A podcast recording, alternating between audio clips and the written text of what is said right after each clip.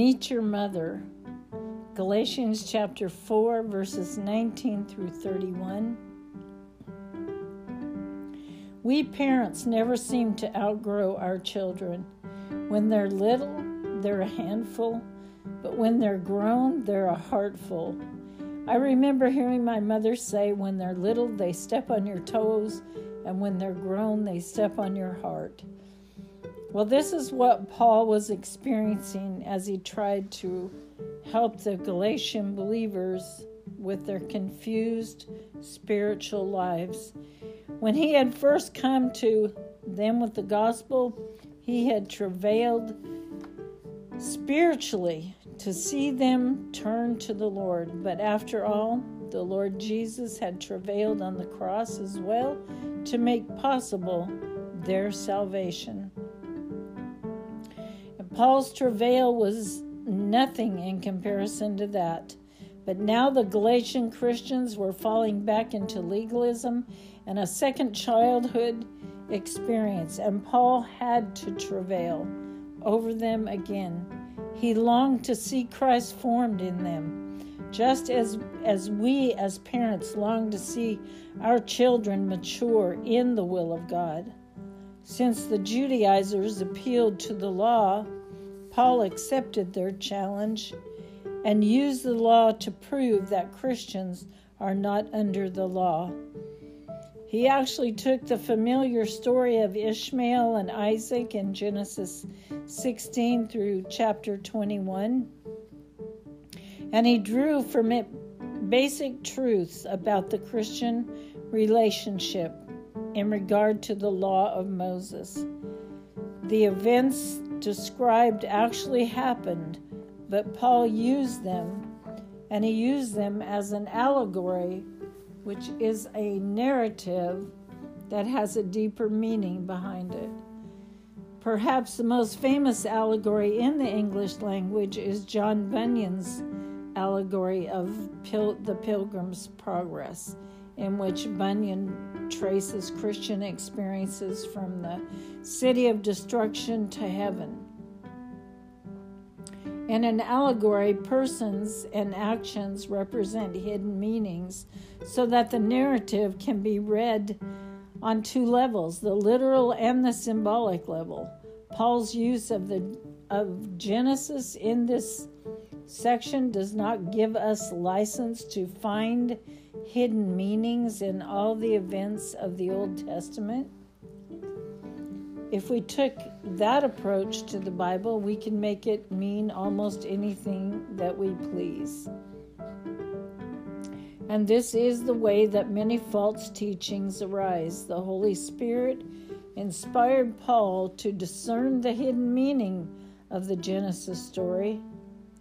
We must always interpret the, the Old Testament in the light of the New Testament. And where the New Testament gives us permission, we may search for hidden meanings. Otherwise, we must accept the plain statements of Scripture and not try to spiritualize everything. In verses 19 through 23, the historical facts, perhaps the easiest way to grasp the historical account is to trace briefly Abraham's experiences as they were recorded in Genesis 12 through 21. Using his age as our guide, we will trace the events on which Paul based his argument for Christian liberty.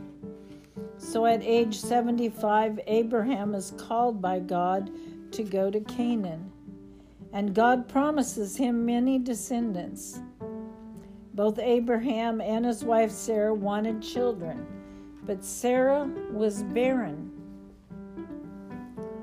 God was waiting until both of them were as good as dead, you might say, before he would perform the miracle of seeding them a son. See Romans 4 16 through 25. And then at age 85, the promised son has not yet arrived, and Sarah becomes impatient. She suggests that Abraham marry Hagar, her maid, and try to have a son by her. Well, this act was legal in that society, but it was not in the will of God. Abraham followed her suggestion and he married Hagar in Genesis 16.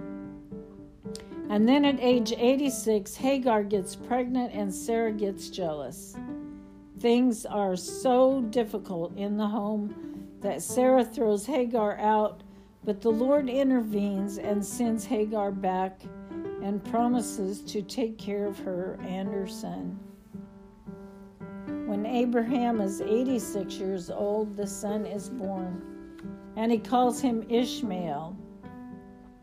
And then at 99, God speaks to Abraham and promises again that he will have a son by Sarah and says to call his name Isaac. Later, God appears again and he reaffirms the promise to Sarah as well. And then at hundred years old, the son is born, and they name him Isaac, which means laughter, as commanded by God. But the arrival of Isaac creates a whole new set of problems in the home. Ishmael ha- has a rival. For 14 years, Ishmael had been his father's only son, very dear to his heart. How will Ishmael respond to the presence of a rival? At 103 years old, it was customary for the Jews to wean their children at about the age of three and to make a great occasion of it. So at the feast, Ishmael starts to mock Isaac and to create trouble in the home. So there is only one solution to the problem, and it's a costly one at that. Hagar and her son have to leave, they have to go. And with a broken heart, Abraham sends his son away because this is what the Lord tells him to do in Genesis 21, verses 19 through 14. On the surface, this story appears to be nothing more than a tale of a family problem. Let me tell you, beneath the surface are meanings that carry tremendous spiritual power. Abraham, the two wives, and the two sons represent spiritual realities, and their relationships teach us important lessons. In verses 24 through 29, Paul now explained the meanings that lie behind these historical events. Paul began with the two sons, Ishmael and Isaac, and he explained that they illustrate our two births. It, explains the physical birth that makes us sinners and the spiritual birth that makes us the children of God. As you think about this and read Genesis 21 1 through 12, you discover some wonderful spiritual truths about your salvation. Isaac illustrates the believer in several particulars. He was born by God's power. In fact, God deliberately waited 25 years before he granted Abraham and Sarah their son. Isaac was born after the spirit as it says in Galatians 4:29. And of course, the Christian is born of the Spirit, according to John 3, verses 1 through 7. Isaac came into the world through Abraham, who represents faith, and Sarah, who represents grace, uh, so that he was born by grace through faith, as is every true Christian. He brought joy. His name means laughter. And certainly, he, he brought joy to his aged parents, of course. Salvation is an experience of joy. It's an experience of joy to each and every one of us that have experienced it, not only to the believer himself, but also to all of those around him. He grew and he was weaned. Genesis 21, verse 8 Salvation is the beginning, not the ending. After we are born, we must grow. And along with maturity comes weaning. So we must lay aside childish things. How easy it is for us to hold on to the toys of our earlier Christian days and, and uh, fail to lay down or lay hold of the tools of the mature believer. The child does not enjoy being weaned, of course not, but he can never become a man until it happens, until he is weaned. And you might read Psalms 131 at this point. He was persecuted, Genesis 21 9. Ishmael, the flesh, caused problems for Isaac, just as our old nature causes problems for us. Paul will discuss this in detail in Galatians 5:16. Ishmael created no problems in the home until Isaac was born. Just as our old nature creates no problems for us until the new nature enters in when we trust Christ. We never hear a word from the old nature until Christ Jesus comes into our heart. In Abraham's home, we see the same basic conflicts that we Christians face today Hagar versus Sarah, law versus grace, Ishmael versus Isaac, flesh versus spirit. It's important to note that you cannot separate these four factors. The Judaizers taught the law made the believer more spiritual, but Paul made it clear that the law only releases the opposition of the flesh and a conflict within the believer ensues. See Romans 7, verse 19. There was no law strong enough either to change or to control Ishmael. But Isaac never needed any law.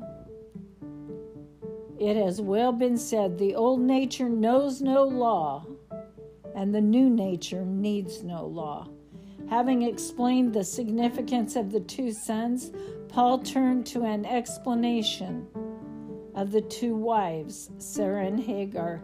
He was illustrating the contrast between law and grace and was proving that the believer is not under law, but is under the loving freedom that God that comes through God's grace.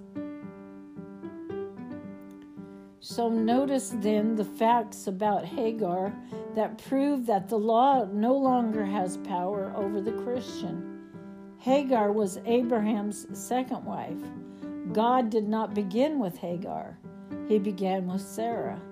As far as God's dealings with men are concerned, God began with grace.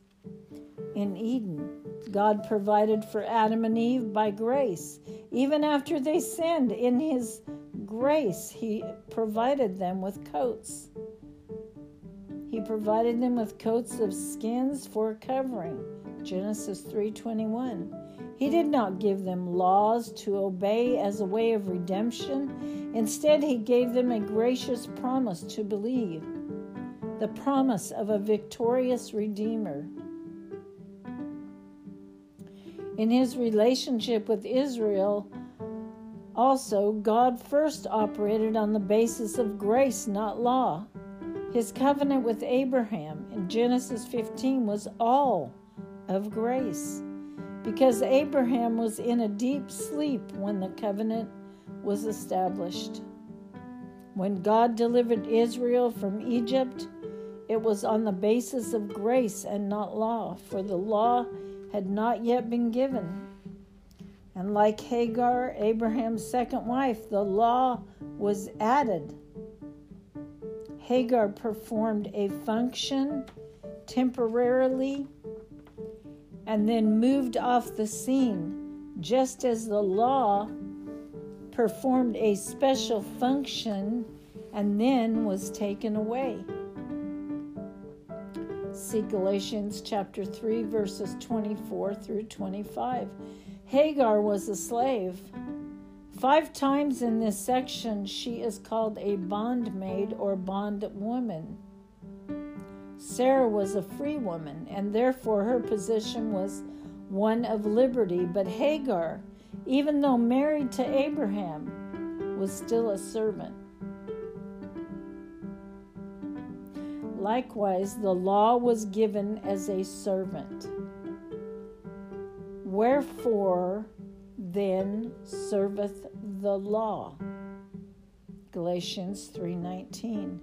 It served as a mirror to reveal men's sins, Romans 3:20, and as a monitor to control men and ultimately lead them to Christ, Galatians 3:23 through 25. But the law was never meant to be a mother. Hagar was not meant to bear a child. Abraham's marriage to Hagar was out of the will of God. It was the result of Sarah's and Abraham's unbelief and impatience. Hagar was trying to do what only Sarah could do, and it failed. The law cannot give life. Galatians 3:21. It cannot give righteousness or the gift of the spirit. Verse 2 uh, Galatians 3 verse 2 or a spiritual inheritance. Isaac was born Abraham's heir. Genesis 21 and 10, but Ishmael could not share in his inheritance. The Judaizers were trying to make Hagar a mother again, while Paul was in spiritual travail for his converts that they might become more like Christ. No amount of religion or legislation can give the dead sinner life. Only Christ can do that through the gospel. Hagar gave birth to a slave. Ishmael was a wild man. Genesis 16:12. And even though he was a slave, nobody could control him, including his mother. Like Ishmael, the old nature or the flesh is at war with God, and the law cannot change or control it. By spirit, the nature and the flesh are contrary the one to the other. And no amount of religious activity is going to change the picture. Whoever chooses Hagar or law for his mother is going to experience bondage. But whoever chooses Sarah or grace for his mother is going to enjoy liberty in Christ. God wants his children to be free. Hagar was cast out. It was Sarah who gave the order. Cast out this bondwoman and her son. And God subsequently approved it. Ishmael had been in the home for at least 17 years, but his stay was not to be permanent. Eventually, he had to be cast out. There was not room in the household for Hagar and Ishmael with Sarah and Isaac. One pair had to go. It was impossible for law and grace, the flesh and the spirit, to compromise and stay together. God did not ask Hagar and Ishmael to make occasional visits to the home. The break was permanent. The Judaizers in Paul's day and in our own day were trying to reconcile Sarah and Hagar and Isaac and Ishmael. Such reconciliation is contrary to the Word of God. It is impossible to mix law and grace, faith and works. God's gift of righteousness and man's attempts to earn righteousness. Hagar was not married again. God never gave the law to any other nation or people, including his church. For the Judaizers to impose the law on the Galatian Christians was to oppose the very plan of God. In Paul's day, the nation of Israel was under bondage to the law, while the church was enjoying liberty under the gracious rule of the Jerusalem which is above. See Galatians 4:26. The Judaizers wanted to quote wed Mount Sinai and the heavenly Mount Zion. But to do this would be to deny what Jesus did on Mount Calvary. Hagar is not to be married again from the human point of view, it might seem cruel that God should command Abraham to send away his own son Ishmael, whom he loved very much.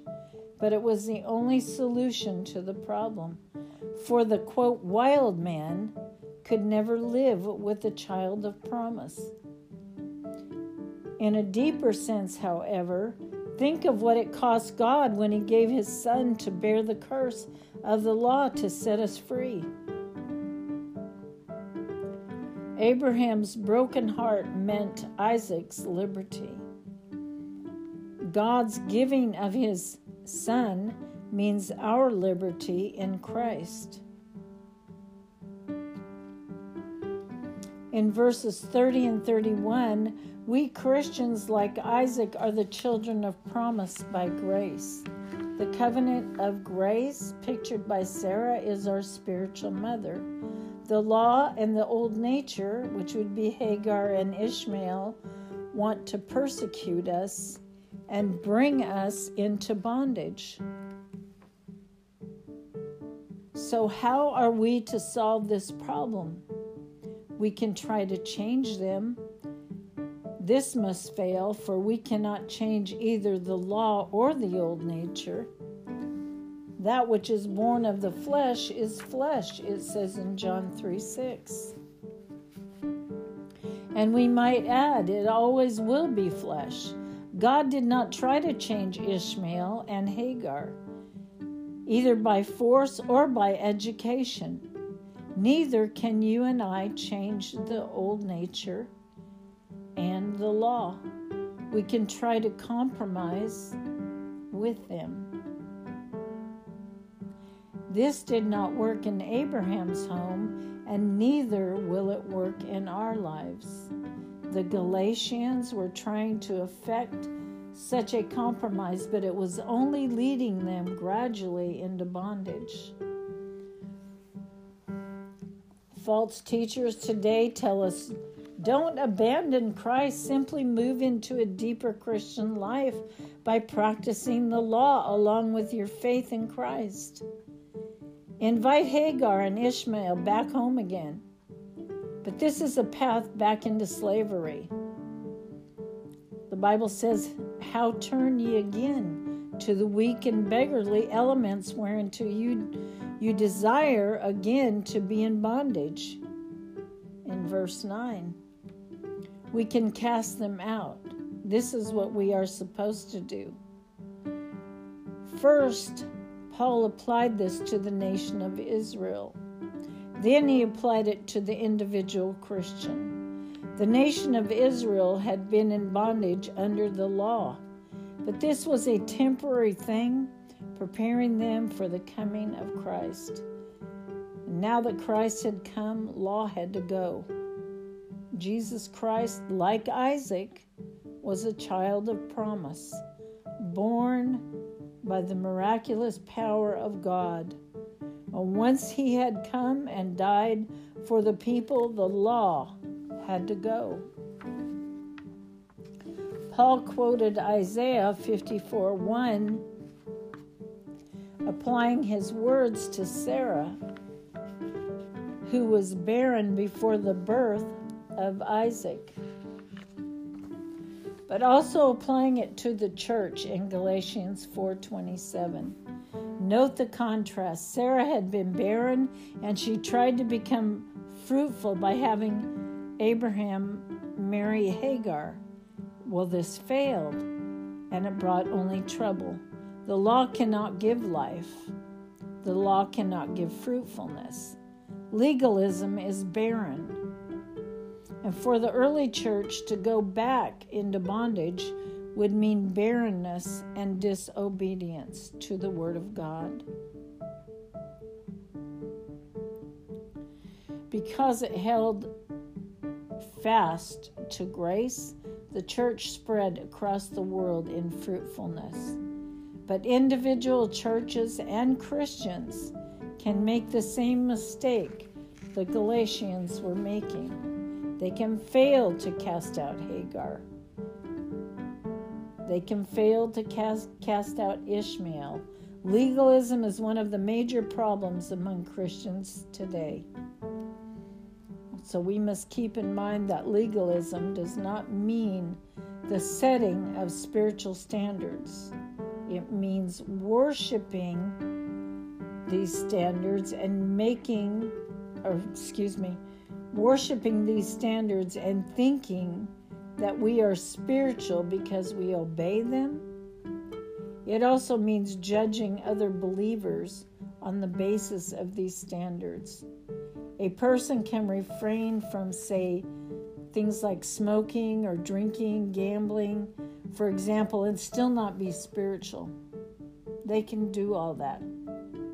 They can set all that aside out of their life and still not be spiritual. The Pharisee had high standards, yet they crucified Jesus. The old nature loves legalism because it gives the old nature a chance to look good. It costs very little for Ishmael not to do certain bad things or to do certain religious deeds, just so long as he can remain Ishmael. For 17 years, Ishmael caused no trouble in the home. And then Isaac came along and there was conflict. Legalism caters to Ishmael. It takes more than negotiations to make a positive, fruitful spiritual life. No doubt the Judaizers were attractive people. They carried credentials from religious authorities. See 2 Corinthians 3, verse 1. They had high standards and they were careful in what they ate and what they drank. They were effective in making converts and, and liked to advertise their accomplishments. They had rules and they, and they had standards to cover every area of life, making it easy for their followers to know who was spiritual and who was not. But the Judaizers were leading the people into bondage and defeat not liberty and victory, and the people did not know the difference. In the closing chapters of this letter, Paul will point out the greatest tragedy of legalism. It gives opportunity for the flesh to work.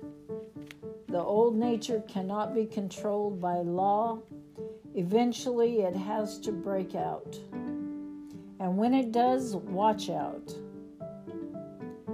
This explains why legalistic religious groups often have fights and they have divisions.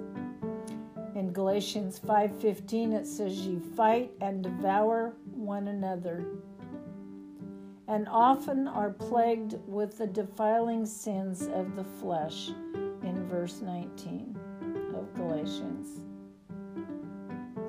While every church has its share of these problems, it's, it's especially prominent in those groups where there's an atmosphere of legalism. And when you invite Hagar and Ishmael to live with Sarah and Isaac, you're inviting trouble.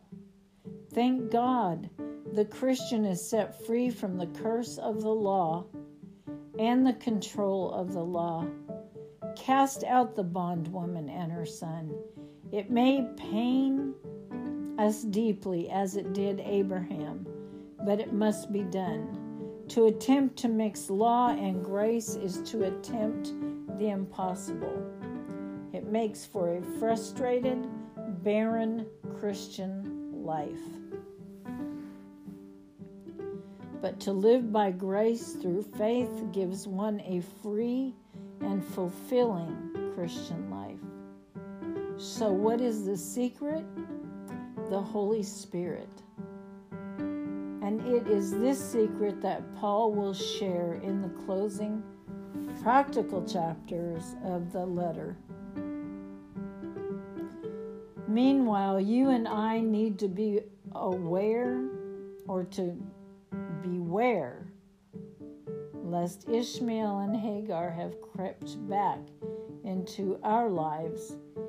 If they have, let us cast them out. Amen.